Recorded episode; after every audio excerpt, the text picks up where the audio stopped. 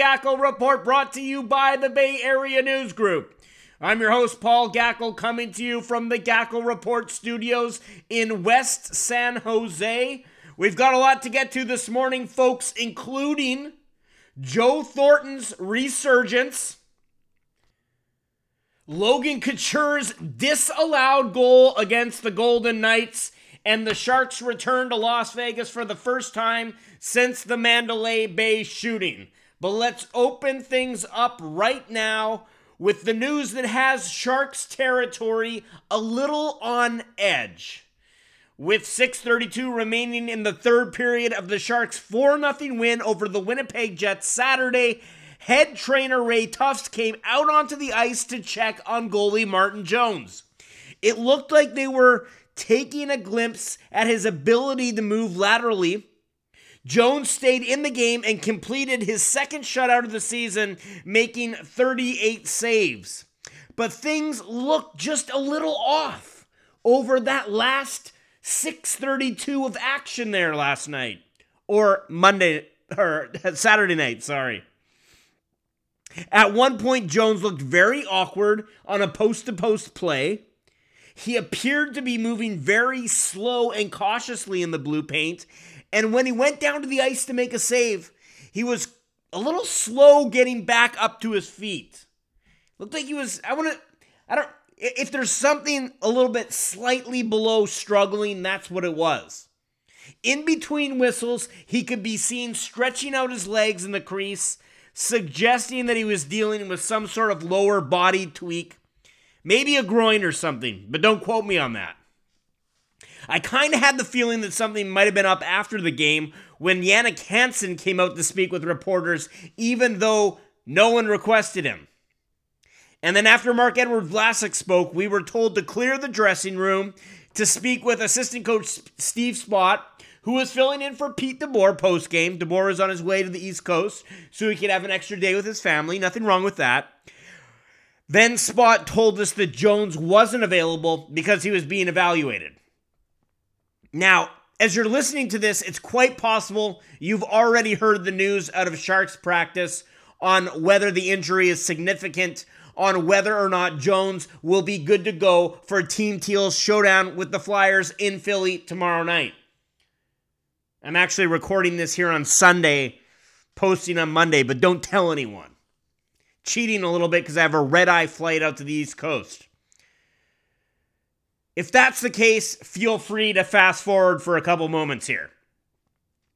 Now, my gut tells me that if this is anything, it won't be a major injury, just a tweak. If it was serious, I doubt the Sharks would have allowed Jones to stay in the game. Having said that, athletes can be stubborn. It's a badge of honor to play hurt and they'll often downplay the severity of their injuries, even to coaches and trainers. And you can put a footnote in there uh, next to the name Joe Thornton or even Carey Price. We've seen Carey Price try to play through these little tweaks and then they become big tweaks. The other thing here is that muscle tweaks, if that's what it is in fact, they can be deceptive. They can nag what can seem like a minor little injury with these things, it can drag on and on and on if not given the proper time to heal. I'll tell you, I pulled a hamstring a couple years ago and I was on crutches for three, maybe four days, nothing major.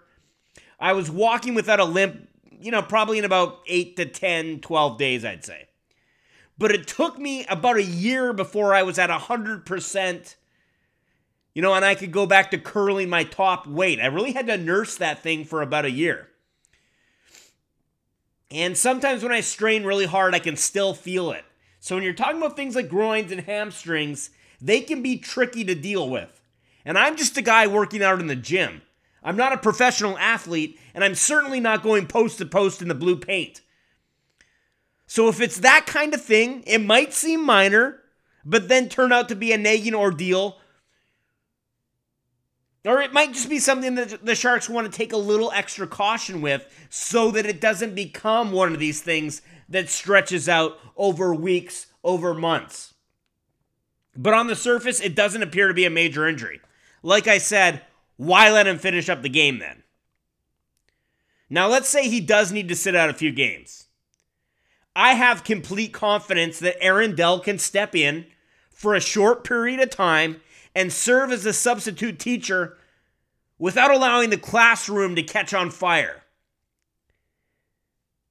And this is where you sort of have to marvel at how far the Sharks have come goaltending wise in just the last three seasons, really. This was a nightmare position for the Sharks in 2014 15. Antti Niemi was a nightmare. So was Stalock. The Sharks missed the playoffs, ranking 24th in goals against average at 2.76. Then in the summer, they trade their number one pick, their first round pick, for Martin Jones, and he emerges as a legitimate franchise goalie, setting a Sharks club record shutout streak in his first week on the job. But the Sharks had no insurance policy at that point, you'll recall.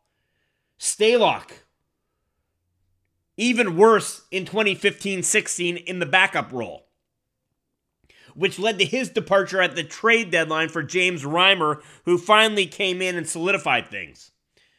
And of course, Aaron Dell was bubbling up through the pipeline at that point with the Barracuda, a sensational year in the A in 2015 16. And now he has a 2.06 goals against average and a 928 save percentage in 28 NHL appearances. In addition, the Sharks actually have some depth at goaltending down in the minors, too. Pete DeBoer very happy about this. Troy Grosenick coming off a year in which he won the AHL's top goalie award, and Antoine Bibeau currently ranks fourth in the AHL in goals against average and fourth in save percentage in nine games. Not a bad situation. Dell Grosenick and, and Bibeau behind Jones, who's just 27 years old and has logged 65 games in back to back years. Now, having said all this, I wouldn't go so far as to suggest that the Sharks can absorb a long term injury to Martin Jones without breaking a sweat. Whether that's now or at some point down the road. Stepping in as a backup goalie like Dell, getting thrown into the fire, sometimes going two, three weeks without starts, that's a tough gig. But it's also a different job from being the guy night after night, maintaining that level of play over weeks and months instead of just a spot start here and there. And I'm certainly not saying that Aaron Dell isn't capable of doing that. So long as I've been watching him play, he's risen to every challenge that's been thrown in front of him. But it's like Martin Jones coming in as an unproven number one goalie two years ago. Until I see it, I don't really know for certain. And I'm not a guy that likes to deal in absolutes. I'm not going to sit here and say absolutely yes, Aaron Dell could come in and give you exactly what Martin Jones has. I can't deal in absolutes that way. There's guys, you want absolutes, there's plenty of guys out there that'll give you an absolute. But I can tell you this the Sharks are hoping this is nothing. They don't want to go down that road. Now let's move on to Vegas, where the Sharks played their first regular season game against the Golden Knights Friday. Their first visit to Sin City since the night of the Mandalay Bay shooting on October 1st, when the team took off in an airplane for San Jose less than an hour before that psychopath Stephen Paddock opened fire on thousands of concert goers, killing 58 people what is considered the largest mass shooting in modern American uh, history. Now, several guys, Joel Ward, Pete DeBoer, the word that kept on coming up time and time again was eerie. It felt eerie coming back to Las Vegas Wednesday night after they beat the Arizona Coyotes 3 to 1. Pete DeBoer is a country music fan. He said if the timing of that game had worked out differently, there's no doubt he would have been at that concert. Joel Ward had to shut his drapes after he got into his hotel room Wednesday because his window looked out onto Mandalay Bay and the site of the concert. He put on his Netflix, he needed a distraction. To be there on Thanksgiving after what had gone down the last time they were in that city, the team the guys on that team who were in Vegas for that game, because remember, it was the last preseason game, so it wasn't a full team. The guys who were in Vegas for that game, this reporter, head coach Pete DeBoer, a lot to be thankful about. Yeah, it's just a block off of Mandalay Bay at the time that the shots started getting fired. I was standing on a bridge uh, going over Tropicana. Sounded like fireworks. I was actually taking a picture for my brother and thought, you know what? I should get another picture with the fireworks in here for him. And soon after that, there was people charging down the strip saying there was a shooter on the strip. Pretty scary stuff. So it wasn't hard this year to summon the gratitude to appreciate this gift we call life. But on to the game. A lot of controversy there as the Sharks appeared to have taken a 5 4 lead at 240 of the third period when Logan Couture fired in what was absolutely a beautiful cross the slot pass from Brent Burns. Of course, that goal was pulled off the, the, the board because of goaltender interference. Joonas Donskoi's left skate made contact with Malcolm Subban's right skate just inside the crease before Couture fired the puck in the net. Now, guys, I hate to be the party pooper here. And I've been hearing from some of you, some of you polite, others of you quite rude. And I've heard other people's description of that play, and I've seen it online. Read my lips. I just wanted to say that. George H.W. Bush became the oldest living president in American history. President David Copperfield Read my lips. You can't read my lips. You're listening on a podcast. Folks, Donskoi's skate absolutely touched Subban's inside the crease. No doubt about it. I saw the overhead view frozen.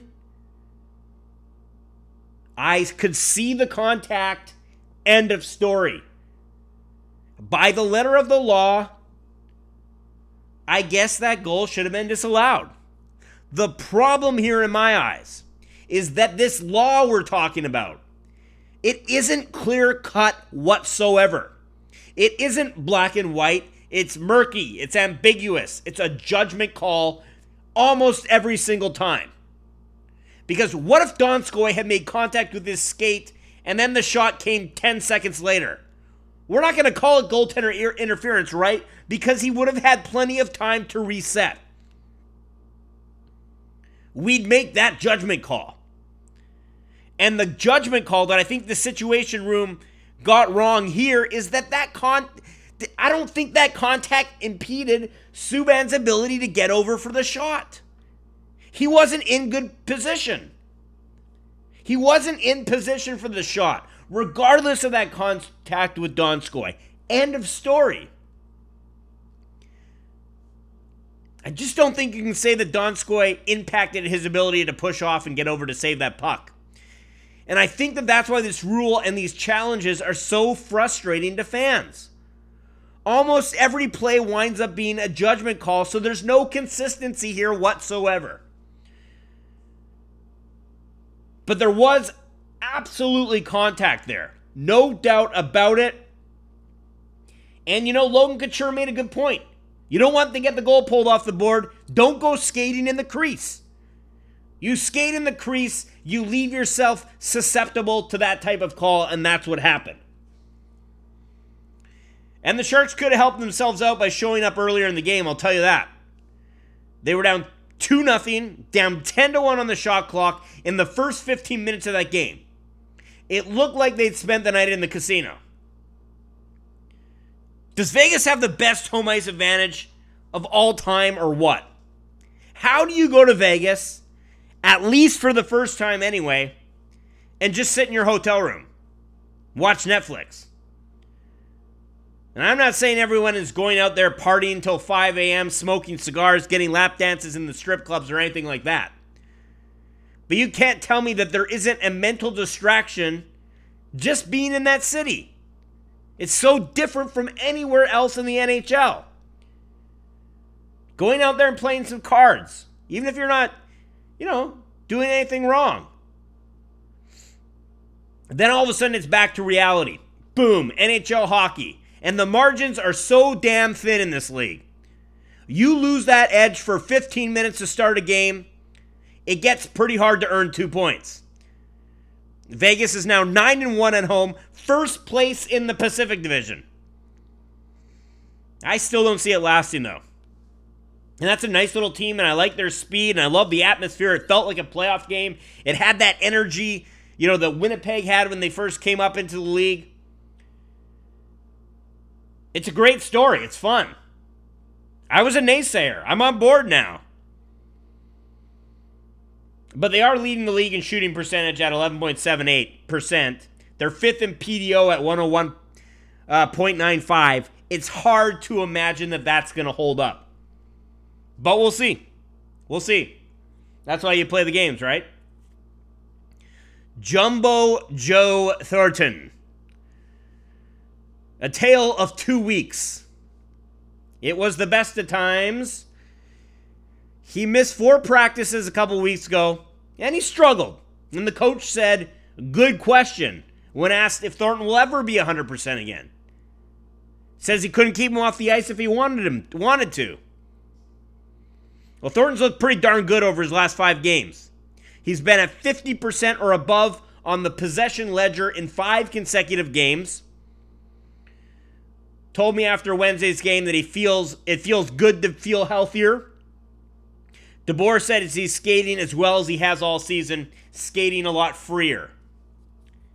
Man, is this guy a freak of nature or what? Just incredible. Still second on the Sharks in points with 14 on the year. And you know what? I had some doubts going into that Jets game Saturday night that Pavelski and Thornton, that line, could hang with the speed and skill in the Jets' top forward, uh, top six forward group. Remember, we're talking about big, fast, skilled players. Mark Scheifele, Blake Wheeler, 25 points apiece. Nick Ehlers, Patrik Laine, 17 points apiece. Throw Kyle Connor and Bryan Little into that mix. It's a heck of a top six forward group. It isn't surprising that the Jets are, what is it, since March 13th of last year? Went into that game with a 24 7 and something record. Just ridiculous. But you know what? The, the, the, the old slow pokes taught those kids a lesson last night. They taught them how it gets done. They were in their end most of the night. I think it was a 53% something Corsi rating for Joe Thornton. Logan Couture jumps on for their last shift of the first. Boom. They get a goal. Just please, please, please don't put Thornton and Pavelski on the ice together for three on three anymore. That's something I'm pretty sure I'm not wrong about. That's just way too much slow out there with a ton of open ice. Time to split that up in overtime. That's all I'm saying, just in overtime. There were some things that Couture didn't like about that game against the Jets, but overall, I thought it was a very impressive effort. The Jets came in with an 8 2 1 record in the month of November, and they're very much the modern NHL team in the Western Conference. Big and fast and skilled. And the Sharks defense, Martin Jones, they stood up to that challenge. They stood up to that challenge. The offense scores four goals in back to back games for the first time this entire season. That's 11 goals in three games. And they're holding on to a wild card spot despite all the struggles offensively, all the adversity they've had, injuries and whatnot, Sharks still sitting right there in a playoff spot. Here we are, November 27th, headed toward December 1st. That's all the time we have today on for today's show. A little redundant there, perhaps? Thanks for tuning in. Heading out to Philadelphia. We'll be catching up with you I would say I'm aiming for Thursday. Got a travel day down to Fort Lauderdale on Wednesday. So it's looking like Thursday. Hopefully, we'll get to catch up and recap what happened in Philadelphia, what happens in Philadelphia tonight, although it's really tomorrow night, but I'm going to say tonight because I'm goofing with you here a little bit right now. Folks, have a good week, and we'll see you on Thursday. On that note, I'm out.